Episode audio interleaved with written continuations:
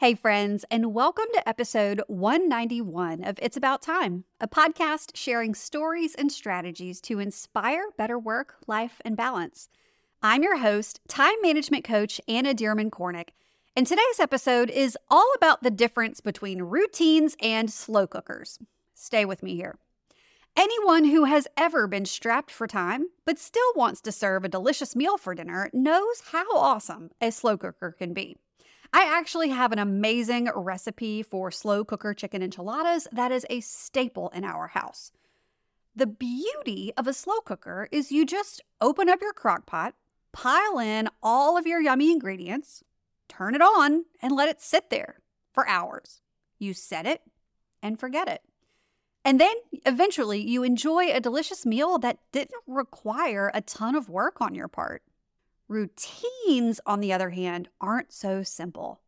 As much as we would love to design the perfect morning routine or the perfect evening routine, whatever, that perfect, by the way, and I'm using air quotes here, that perfect routine, it doesn't last forever.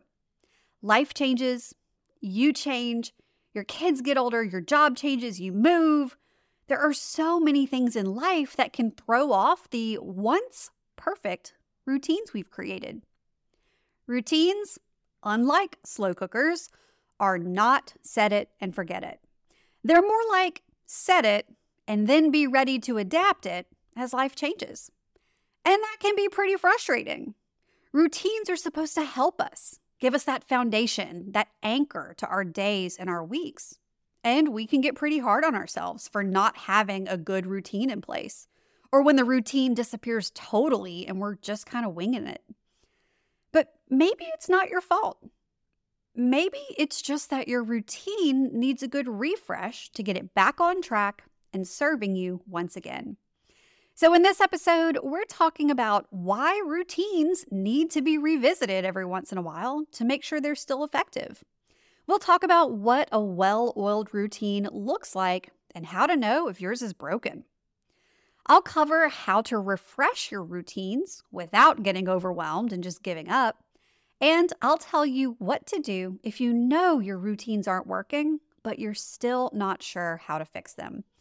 And because I know you're probably making the most of your time and you're listening in the car while you're running errands or you're doing stuff around the house, hey, maybe listening to It's About Time is a part of one of your routines. And I know it might be a little inconvenient for you to stop what you're doing and take notes. Don't worry, I've got you covered.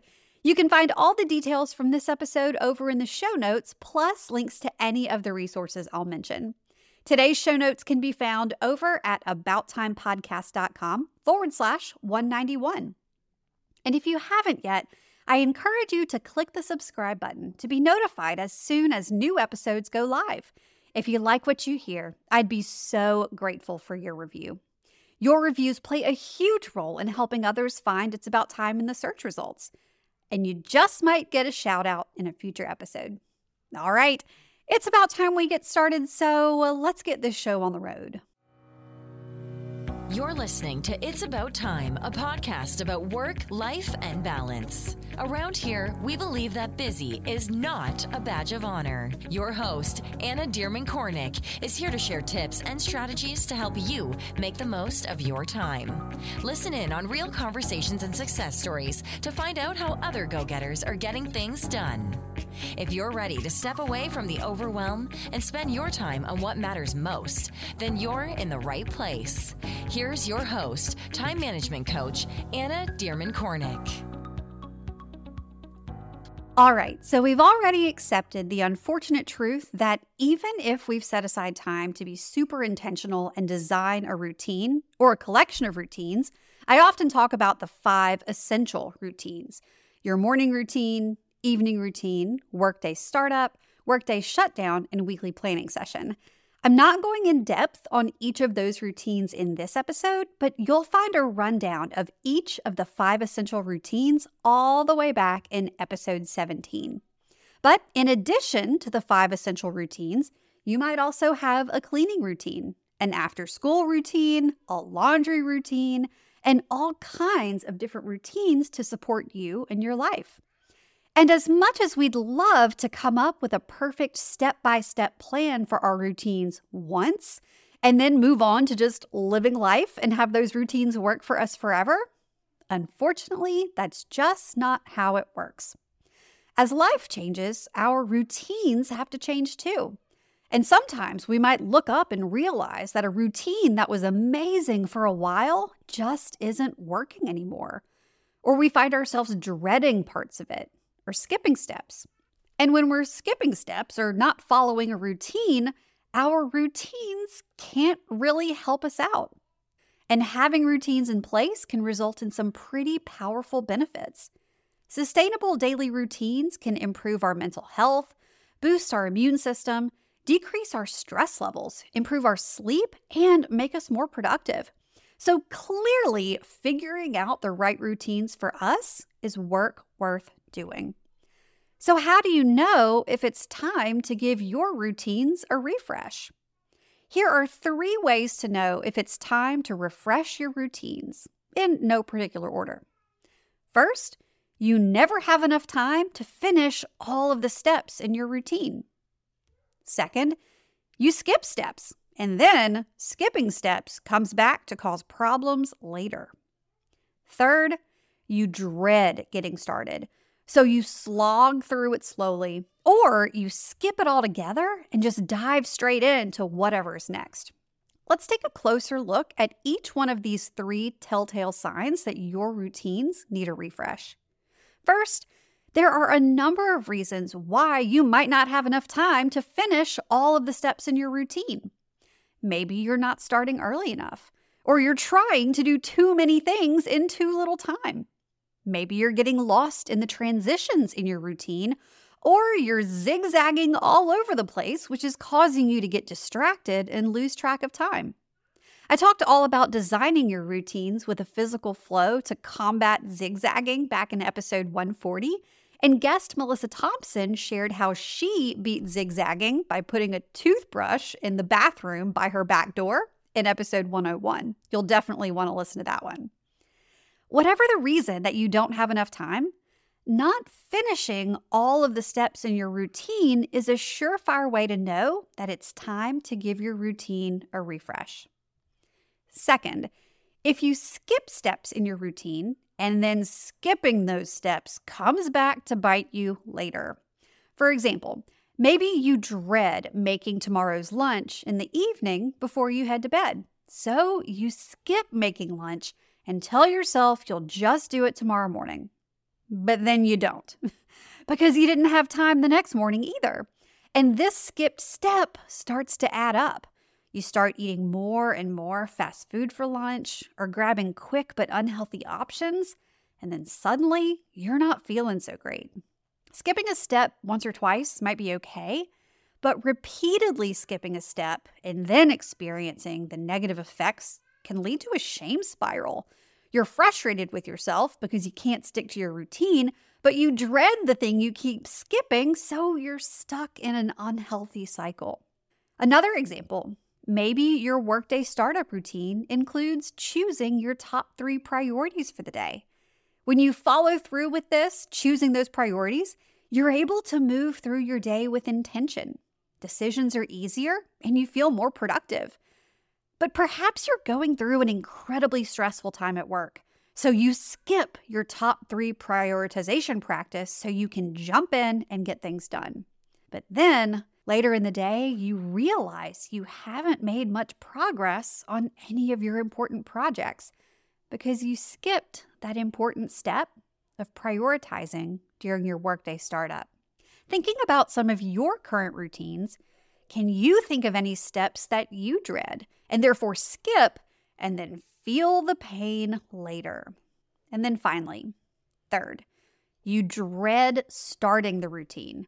So you slog through it slowly, which results in having to rush later, or you skip it altogether and just dive straight into whatever's next.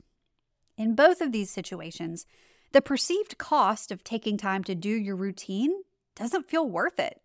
Maybe you dread starting your evening routine because you've barely had any time to yourself all day. And this is called revenge bedtime procrastination, and I talk all about it in episode 188. Another super common example is skipping your workday shutdown routine. You know you feel so much more prepared when you take a few minutes to review your schedule for tomorrow, to make adjustments to your to do list, and close out the day. But you find yourself skipping the whole routine so you can slam your laptop shut and race out the door to pick up the kids or head to the next thing on your list. If you dread getting started or you skip it all together, it's definitely time to refresh your routines. So, what exactly does a well oiled, effective routine look like? Well, that answer is going to look different for everyone. You can Google the morning routines of billionaires or the evening routines of six figure solopreneurs. You can find a list of the 20 things every supermom does before breakfast. But when it comes down to it, the best routine is one that supports your goals, and it's one that you'll actually follow. It's a Goldilocks kind of thing. Not too short, not too long. It's just right, just right for you. But regardless of what steps are included in your routine, a routine is a series of actions that are followed regularly. But I believe that a good routine is a series of actions that help you show up as your best self. And that series of actions is performed efficiently. It has a physical flow. The order of the steps just makes sense. It's easy to remember, and it can become second nature with repetition. Okay, y'all, so I know we could all probably use a little more time in our day, right? You're no stranger to busy schedules and intentionally filling them up to the brim because you just have so much to get done. But sometimes it feels like you don't really ever have the time to just slow down and enjoy the simple things. Simple things like when my toddlers are giggling and playing nicely together in the backyard, or when a Sunday afternoon nap sounds too good to pass up. We all want more time to enjoy these kinds of things, right? Well, if you love personality quizzes like I do, then you're in for a treat. In my new quiz, which you can take for free at annadkornick.com forward slash quiz, I'm helping you uncover what it will take to get you from chaos to calm, to finally feel like you have space in your days. I know it can feel downright frustrating to keep using the same old time management strategies that just don't seem to work for you. You've got the planners, the calendars, the apps, you're doing all the things, but you still feel like you have no time. And that's because you need time management strategies that work for your personality and your life. In my 10 plus years working in crisis communications and chaos management, and all the time I've spent with my clients, I've learned that everyone has their own needs. And knowing what those needs are can really help you discover the best approach to planning your days. Knowing yourself can help you ease up busy schedules and find more calm and clarity in your week. Do you want to know how to get there? To have more breathing room in your days? Let's figure out your time management personality type so you can uncover exactly what you need to do to feel more productive, less stressed, and more balanced. You can take the quiz at annadkornick.com forward slash quiz, and I'll make sure to link to the quiz in our show notes. All right, on with the show. So, if you're feeling any of the three reasons above, you're taking too long, you're skipping steps, or you're skipping the whole thing, here's how to give your routines a much needed makeover. First, if you happen to have the steps of this routine written down somewhere, find that. A lot of paper planners include pages to capture routines up in the beginning pages, and writing down the step by step of your routines can be a helpful exercise to ensure that you're being intentional with your routines that you're designing them instead of just letting them design themselves, just kind of letting whatever happens happen. With your written out routine in front of you, mentally walk through the steps. And as you're mentally walking through the steps, ask yourself, where am I typically getting stuck? Where am I getting distracted? What do I dread doing? What am I most likely to skip? Is there anything in this routine that could be moved to a different time of day, such as choosing your outfit for work the night before instead of the morning of? Is there anything in this routine that I could remove completely? Do I need to start earlier? Am I being realistic about how long each piece, each thing in my routine takes? In my book, Time Management Essentials, I talk about the planning fallacy in chapter three. It's one of those three productivity pitfalls that we need to watch out for. The planning fallacy tells us that we are pretty terrible at estimating how long things will take us. Is it possible that when you designed your routine that you just didn't give yourself enough time? And then be sure to ask yourself, how do I feel before, during, and after this routine? Do you feel rushed? Do you feel stressed? Do you feel calm? Do you feel prepared? And definitely ask yourself, what's working well? And if you don't have your routine that needs some refreshing written out because you've just kind of been winging it, no worries. Next time you're doing the routine, just pay attention and ask yourself those same questions. And by the way, the full list of questions can be found over in the show notes for this episode at abouttimepodcast.com forward slash 191. Once you've considered these questions, you'll likely uncover opportunities to make some changes. Maybe your morning routine used to work like a charm, but now that your two year old is having trouble sleeping through the night and is ending up in your bed, it's affecting what time you start your morning. Maybe you could shift some of your typical morning prep to the evening to give yourself more space and grace in the mornings while you navigate interrupted sleep. Maybe you find yourself skipping your workday shutdown routine because one of the things you'd like to do each day during your shutdown is send an encouraging email to three of your direct reports. When you designed the routine, you thought it would take you five minutes to do this, but in reality, it takes closer to 15 minutes per email. This could be something that you move to a different time of the week so you can spend those precious final workday shutdown minutes preparing for tomorrow's meetings. And by the way, that was a real example from one of my time management coaching clients. You see, there's almost always something that we can tweak or adjust to make our routines work for us. But we often have to accept that making tweaks and adjustments is a totally normal part of life first. It doesn't mean you did a bad job creating your routines. It doesn't mean you failed. It means that you're constantly growing and getting better. And that's something to be excited about. And finally, let's say that you reviewed your written down routines or you paid extra attention while walking through them, asking yourself the questions I shared, and you still can't seem to figure out where to start. It's okay. It might just be time to start over from scratch. It's possible that your goals or your life in general has changed so much that instead of a refresh, you need a total rewrite, a do over. So, this is your chance, this is your permission slip to have a blank slate. If you were to start over and design your routines from scratch, what would they look like? What do you need to do in the routine? And what do you want to do during the routine? We need to brush our teeth in the morning, but maybe we want to meditate and do yoga. Create a step by step list of your routine, like you're an event planner with an itinerary. Write down the start and end times for each piece of the routine and make sure that it's all realistic. Remember, we've got to watch out for that planning fallacy. You might even want to pop your new written down routine on a clipboard so you can carry it with you while you put it into action. And that might sound crazy, but you can ask my clients, it works. Then test drive it. See what works in the routine, see what doesn't, make some changes, repeat.